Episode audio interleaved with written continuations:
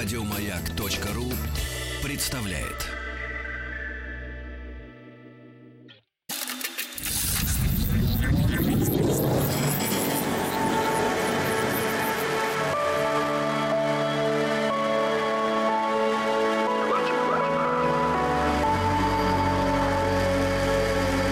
Стаховский лайф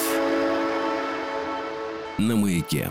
Это «Объект-22», я Евгений Стаховский. Доброго вечера, если хотите. Ну и вообще, как приятно мне, ну мне, во всяком случае, приятно. Наша очередная встреча в рамках проекта «Стаховский лайф». Вы знаете, э, должен признаться, недолго я думал, чем бы нам заняться сегодня, потому что, ну вот, в связи с некоторыми изменениями, которые тут происходили э, в объекте 22 в последнее время и в течение сентября месяца, и в связи с некоторым э, в появлением на поверхности некоторых э, проектов. И спасибо вам большое за то, что вы продолжаете э, обращать на них внимание. Я имею в виду, конечно, и проекты «Мозг», там и «Философия», где мы сделали три программы, посвященные отечественной, да, русской философии, и «Литературный Нобель», который продолжается.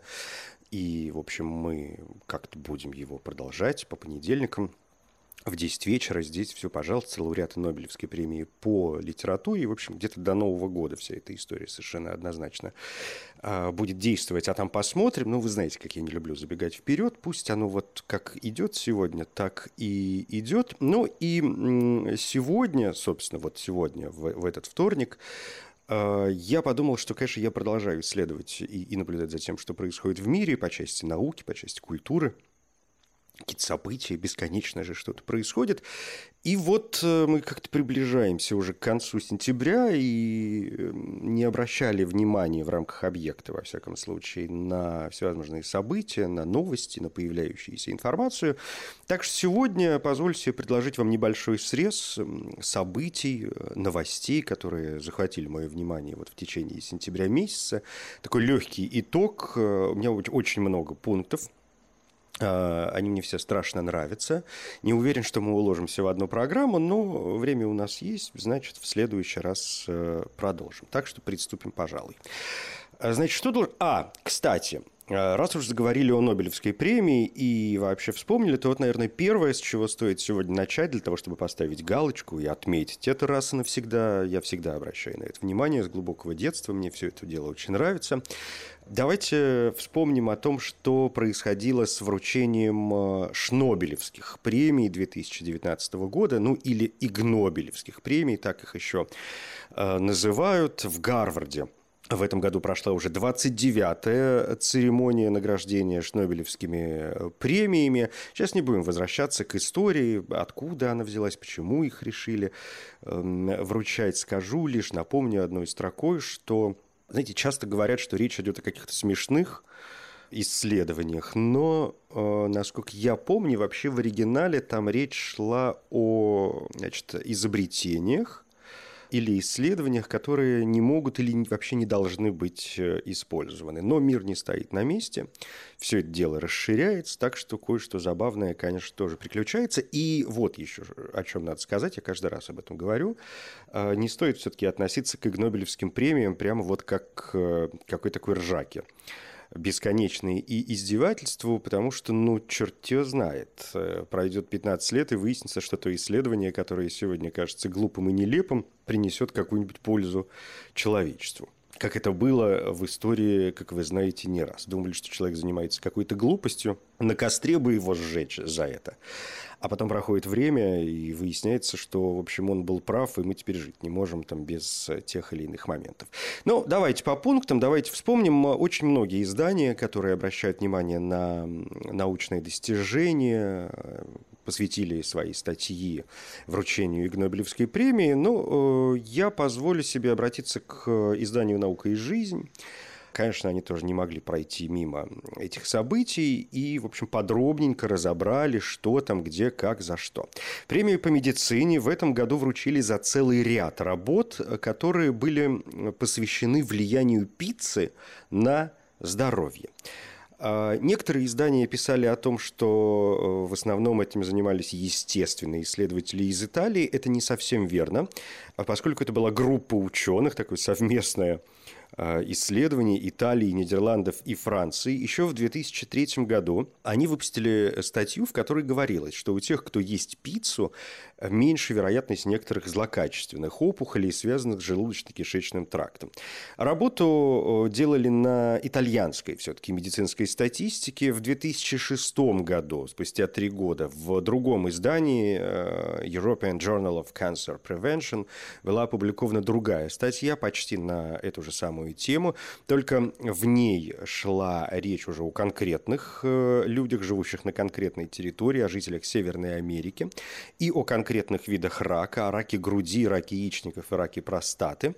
И тут уже никакой связи между пиццей и вероятностью рака не было. Еще одна статья 2004 года говорила о том, что у итальянцев, которые любят пиццу, меньше вероятность сердечно-сосудистых болезней. То есть пицца, если и защищает от болезней, то только та, которую сделали в Италии и которую съели в Италии. Вся остальная – это полная ерунда. Но вот, правда, авторы исследований о пицце все же уточняют, что полезный эффект может происходить не столько от пиццы самой по себе, сколько от средиземноморской диеты вообще. Ну, а соблюдать э, средиземноморскую диету, как вам э, самим прекрасно понятно, лучше всего и удобнее всего, конечно, в Средиземноморье. Но, тем не менее, вот в 2019 году Шнобелевский комитет э, Гарвард добрался до этих исследований, как-то все это скомпоновал и решил, что все это заслуживает нашего внимания. А, премию в области медицинского образования вручили трем исследователям из Соединенных Штатов Америки за работу, которая была опубликована в 2016 году в издании Clinical э, Orthopedics and Related Research. Авторы предложили обучать хирургов-ортопедов с помощью кликера. Вот это устройство, которое издает такие щелчки. Тин-дин-дин-дин. Кликеры вообще э, довольно часто используют при дрессировке животных. Дрессировщик звуком отмечает действие, которое хочет закрепить, например, у собаки, Прежде чем использовать кликер, дрессировщик вырабатывает у животного положительную ассоциацию между звуком кликера и едой или игрушкой. И вот молодым хирургам, скорее всего, ни еду, ни игрушек не предлагали, просто наставник, наблюдая, как его подопечные выполняют хирургические операции, щелкая кликером, когда все делалось правильно – вместо того, чтобы, например, словами это комментировать и говорить, нет, сейчас не так, надо пойти в другую сторону, или говорит, попробуйте еще раз. Нет. Так вот, он щелкал кликером, и авторы этой работы выяснили, что хотя с кликером студенты обучаются дольше, их результаты в конце концов оказываются лучше. Они точнее выполняют те самые манипуляции, чем их коллеги, которым все говорили словами. Ну, выводы тут, э, я думаю, излишни. Вы вполне в состоянии сделать их сами. Премия по анатомии оказалась э, интимного содержания. Исследователям из Франции более 10 лет назад пришло в голову сравнивать температуру левого и правого яичка в мужской мошонке. Нельзя сказать, что авторы работы открыли с нуля какую-то страшную проблему. Разница в температуре яичек и до них мучила умы целого ряда исследователей. И кто-то видел там температурную асимметрию, кто-то ее не видел. Для очередного эксперимента пригласили довольно странную компанию 11 почтальонов и 11 водителей автобуса. И у тех, и у других значит, проводились исследования в обнаженном виде и в одетом виде. В положении сидя у водителей и в положении стоя у почтальонов измеряли температуру, и левое яичко в среднем оказалось теплее правого. Возможно, что как раз над этим исследованием можно задуматься всерьез, если вспомнить, что э, плодовитость у мужчин вообще зависит от э, температуры мошонки. А статья про температурную асимметрию яичек вышла еще в 2007 году в журнале Human Reproduction. Ну, то есть очень важная, конечно, вещь. Шнобелевская премия по химии досталась группе японских исследователей, которые измеряли объем слюны выделяемый пятилетними детьми за день. Оказалось, что пятилетние японцы за день выделяют около полулитра слюны, хотя ее может быть чуть больше и чуть меньше, в зависимости от того, что ребенок ел. Но это неудивительно. Однако сами авторы работы, опубликованные в 2000 году в Archives of Oral Biology, так и не смогли внятно объяснить, зачем они все это проделали. Но исследование есть исследование. Вот вам результаты. Еще раз скажу, вот это тот случай, когда мы понятия не имеем, к чему это все ведет. Понимаете, пройдет 20 лет, а потом выяснится, что объем э, детской слюны влияет на какие-нибудь заболевания или там бог знает на что еще. Детская тема на этом не заканчивается. Премию в области инженерии получил инженер из Ирана за пеленальную машину, то есть за устройство, которое помогает пеленать грудных детей. Вот это автопеленалка, размером и видом похожа на автоматическую посудомойку. Патент выдали в Соединенных Штатах Америки, и если ему верить, то машина позволяет до некоторой степени автоматизировать процесс. Ну, то есть все очень просто. Кладете ребенка внутрь, и машина сама заворачивает его в пеленки. Я, честно говоря, эту машину своими глазами не видел, не знаю, как она действует, но что-то мне подсказывает, что в каком-нибудь э, недалеком будущем, когда мы окончательно разленимся и вообще перестанем заниматься чем бы то ни было, и за нас все будут делать машины, то вот это пеленальное, этот пеленальный автомат дойдет до того, что превратится в какого-нибудь настоящего робота, который не только будет пеленать младенца, но сначала отрывать его от материнской груди, потом, значит, запихивать в свои внутренности, производить там соответствующие манипуляции и выплевывать э, младенца заново на свет Божий. Божий. Премия по экономике всегда очень важная как в Нобелевской премии, так и в Игнобелевской премии.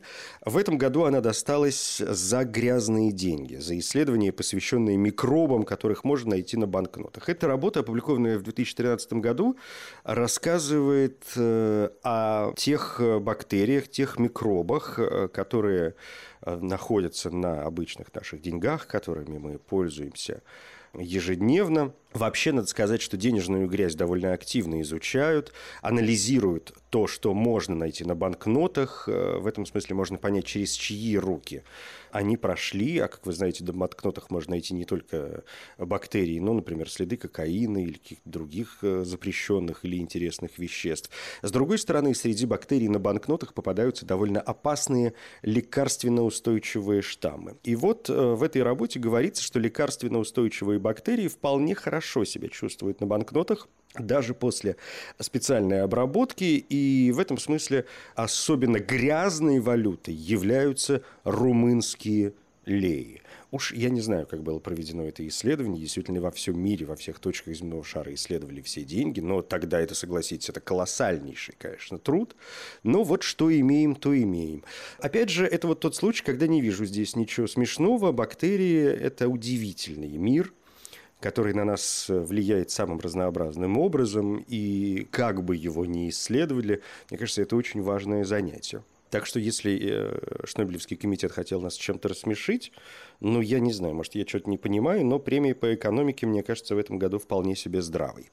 Шнобелевская премия мира досталась коллективу авторов из Великобритании, Саудовской Аравии, Соединенных Штатов Америки и Сингапура. Они задались вопросом, где нам приятнее всего внимание чесаться. Их работу в 2012 году опубликовал British Journal of э, Dermatology, ну, то есть дерматологическое вот это издание. Исследователи дотрагивались до самых разных частей тела бобами мукуны жгучей. Это такое тропическое растение, чьи плоды покрыты тонкими волосками, которые при прикосновении вызывают сильный зуд. Так вот, сильнее всего зуд от этих бобов чувствовался на лодыжках.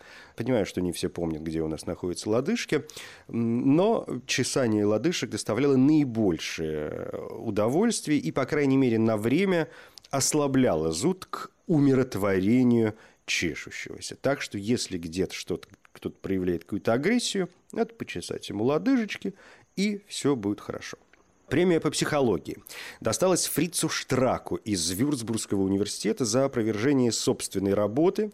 Причем работа довольно известная. Еще в 1988 году он с коллегами опубликовал результаты эксперимента с ручкой. Человека просили особым образом зажать во рту авторучку. Получалось так, будто он улыбается, сам того не зная.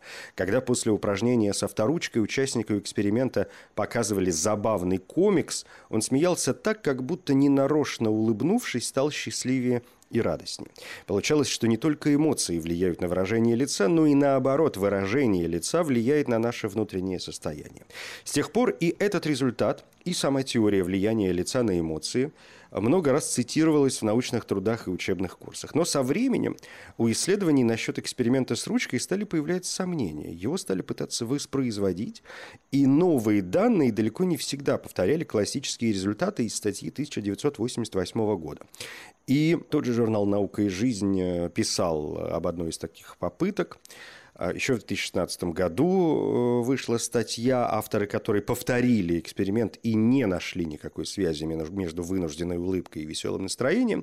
Вот в конце концов э, Фриц Штрак проанализировал все накопившиеся за 30 лет научные работы по этому поводу и признал, что э, ошибался.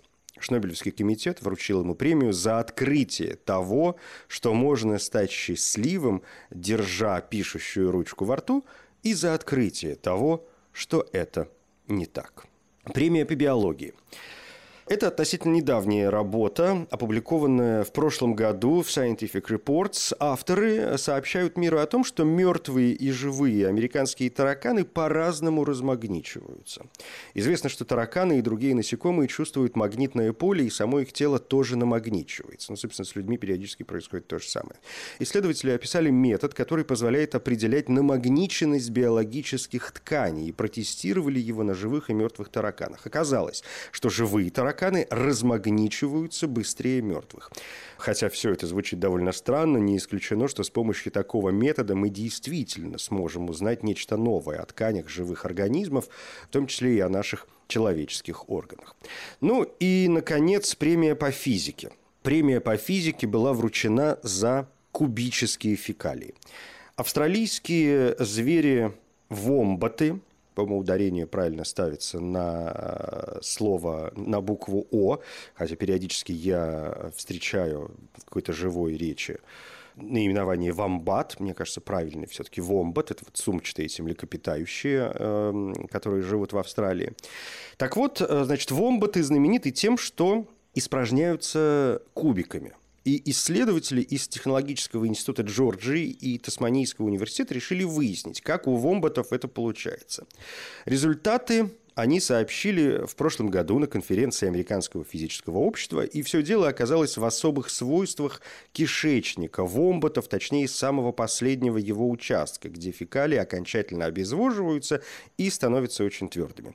Кишечник, э, говорится в исследовании, довольно эластичен, но у вомботов в этой последней зоне он растягивается неравномерно. Есть участки, которые растягиваются сильнее других, и они чередуются с менее эластичными участками. И вот такое чередование жестких и эластичных зон и дает на выходе кубики. Зачем и кому это надо, пока непонятно. Почему вомбаты устроены именно так, в общем, насколько я понимаю, тоже ученые пока терзаются этим вопросом, но кто его знает, может быть, уже в следующем исследовании нам дадут ответы на этот э, вопрос. А там, э, кстати, команда из Технологического института Джорджии уже получала Шнобель, причем не так давно, и в той же номинации, и на похожую тему. В 2015 году им была дана премия за работу, посвященную времени мочеиспускания у разных зверей. Оказалось, что большинство зверей от собаки до слона тратят на то, чтобы пописать в среднем 21 секунду.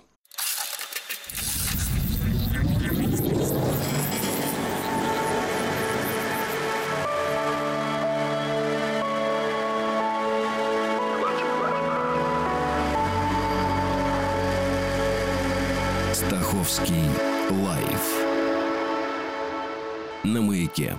Это «Объект-22», я Евгений Стаховский, новости науки, отчет за сентябрь сегодня в рамках «Объекта».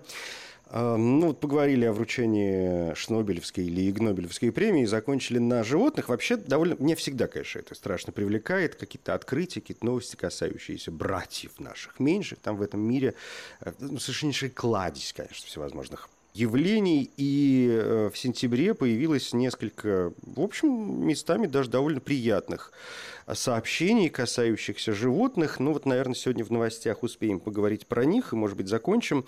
А все, что у меня накопилось э, относительно других моментов, уже в следующий раз. Ну, что из приятного?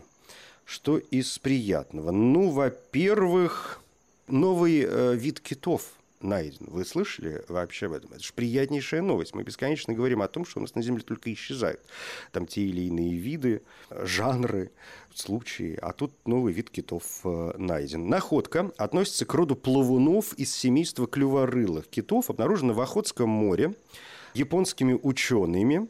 И биологи назвали этих животных плавун малый. Обнаруженные киты имеют узкий клюв, как у дельфинов, достигают э, в длину ну, почти 7 метров. Сообщается, что э, обычно окрас у китов черный, но иногда попадаются особи с серыми пятнами. Но вот их только нашли, сейчас начнут изучать, понимать, чем они отличаются от всех остальных, чем похожи на всех остальных. Но, согласитесь, в общем, новость, конечно, приятное. Что еще? Если говорить о неприятном, то викингов обвинили в истреблении исландских моржей. Поговорили о хорошем, надо, конечно, сказать и о плохом появились э, сведения о том, что группа исследователей из Исландии, Дании и Нидерландов изучила все письменные свидетельства об охоте на исландских моржей картографировала находки их бивней и костей, продатировала их с помощью радиоуглеродного метода, сделала анализ ДНК, в общем, проделана была большая работа.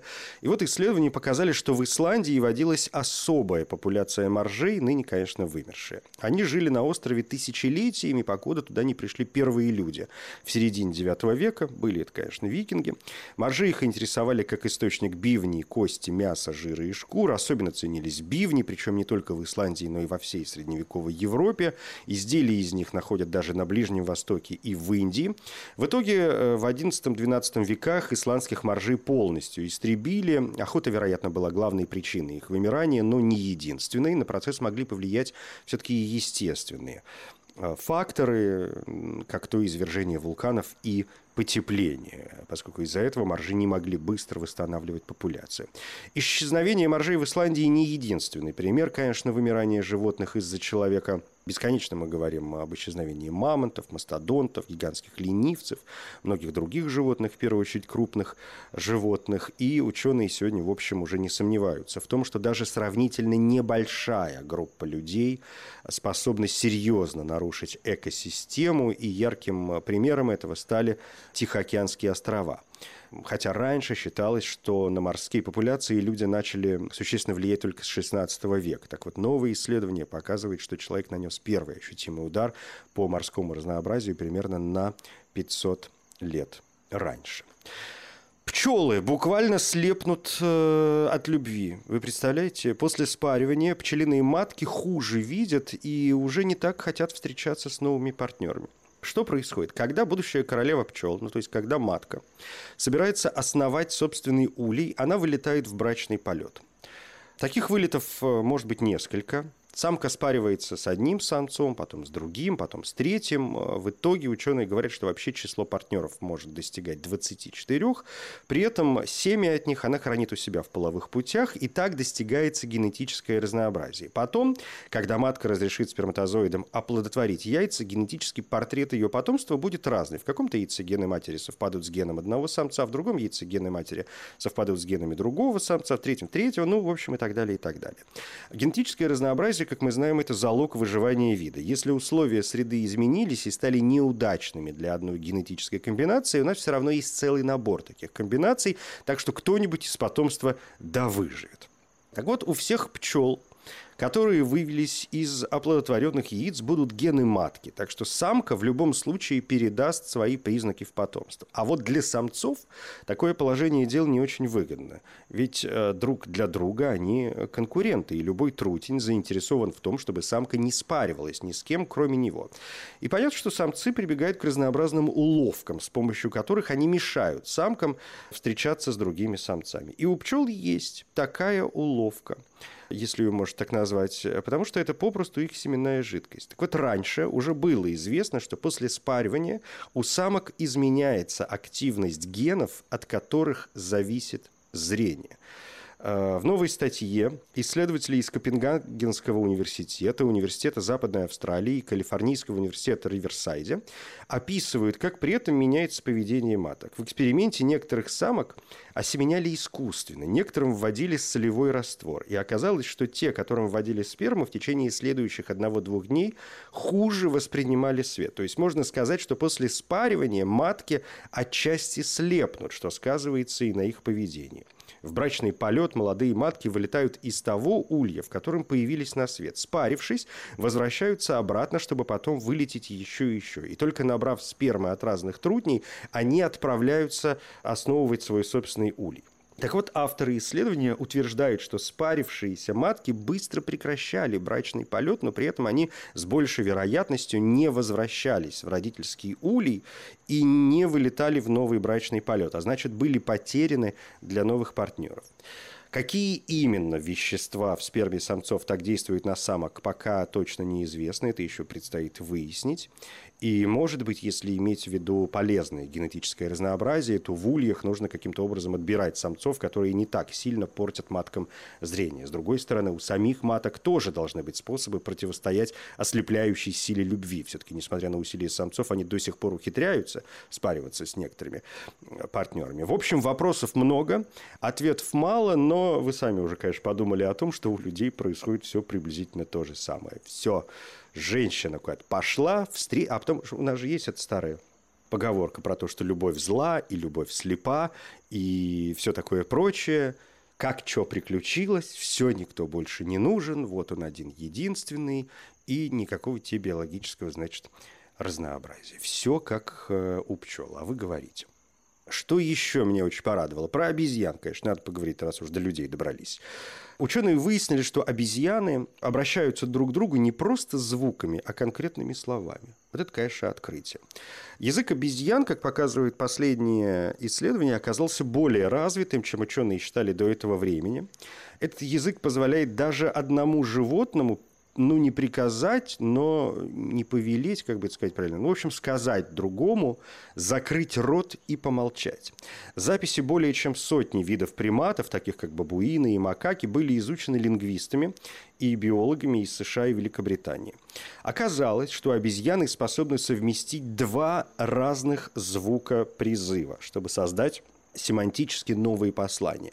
Выводы ученых были представлены в отчете, который называется «Система в основе коммуникации людей и обезьян», опубликованы в журнале э, Frontiers on Psychology – Авторы, профессор лингвистики Шигеру Миягава и эксперт по вокализации приматов Эстер Кларк еще раз пересмотрели доказательства существования языка обезьян. Они обнаружили, что приматы могут объединять два разных сообщения, чтобы создать семантически новое предостережение. Особенно ярко это проявляется у двух видов, когда одно животное пытается сказать другим членам своей группы замолчать, например, из-за приближения хищника.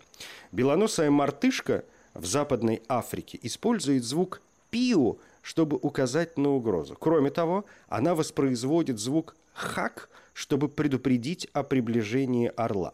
Представители вида объединяют эти два звука, чтобы приказать остальным замолчать и бежать в укрытие. Тем временем обезьяна Кэмпбелла использует слово «хок», которое означает «орла», и звук крак, чтобы указать на приближение леопарда. К названиям хищников они добавляют длинный звук «о», чтобы сказать об угрозе с воздуха. Ученые убеждены, что их выводы могут помочь понять эволюцию и человеческого, да, нашего с вами языка.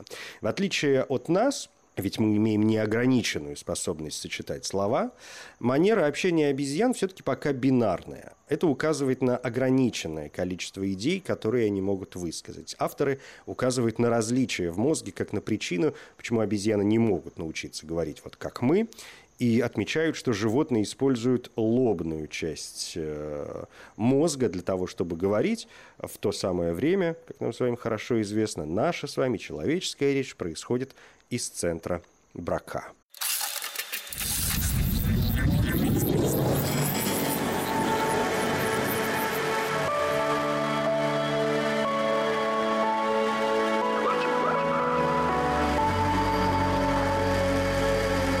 Стаховский лайф на маяке. Давайте сегодня под занавес сразу же идем по новостям, которые появились в сентябре, обратимся к чему-нибудь э, устойчивому, к тому, о чем говорят вообще бесконечно и постоянно, может быть, говорить будут еще долго, потому что это прекраснейшая, конечно, тема для мистификации, может быть, даже для спекуляций. Я имею в виду феномен э, лохнесского чудовища. В сентябре в очередной раз появилась некоторая информация, касающаяся э, лохнесского чудовища. И вот команда ученых из разных стран посчитала должным объяснить, такие, по их мнению, окончательно феномен лохнесского чудовища. Исследователи более года изучали 250 э, образцов воды, которые были взяты в разных местах и на разной глубине озера, и в итоге пришли к выводу, что в этих образцах воды содержится большое количество ДНК угрей. И по словам главы экспедиции профессора Новозеландского университета Отаго Нила Джеммела, крупные особи этого вида рыб могут достигать в длину почти двух метров – Таким образом, подобный вывод подтверждает теорию, которая возникла, между прочим, еще в 1930-х годах. Да, эта теория касалась того, что речь идет э, там не о каком-то чудовище непонятном, а о некоторых э, рыбах, которые достигают довольно большого размера и периодически могут показываться на поверхности. Конечно, ученые продолжают отмечать, что всегда найдутся люди, которые будут искать э, лохнесское чудовище, но, судя по всему, это просто рыбы, с которыми нам всем еще каким-то образом предстоит э, иметь дело. Но вы можете себе представить, э, вот эта огромная штуковина, 2 метра длиной, это рыбина, которая, бог его знает, зачем-то периодически выпрыгивает на поверхность, а человеческое зрение, ой, как обманчиво, и зачастую вы ведь сами знаете, мы видим то, что хотим видеть, а не то, что происходит на самом деле.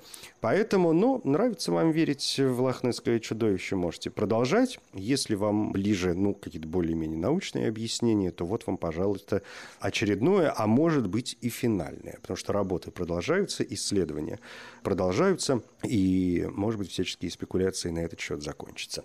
Все, пожалуй, на сегодня. Есть у меня, конечно, некоторое количество еще новостей, которые появились в сентябре месяце. Давайте продолжим в следующий раз, может быть, через недельку. Там а, будет немножко о животных, о том, что происходило в космосе, о том, что происходит э, с человеком. Это всегда важно и интересно. Про старость поговорим а, немножко, про покойников. Куда же без них. Это «Объект-22». Я Евгений Стаховский. Спасибо. Еще больше подкастов на радиомаяк.ру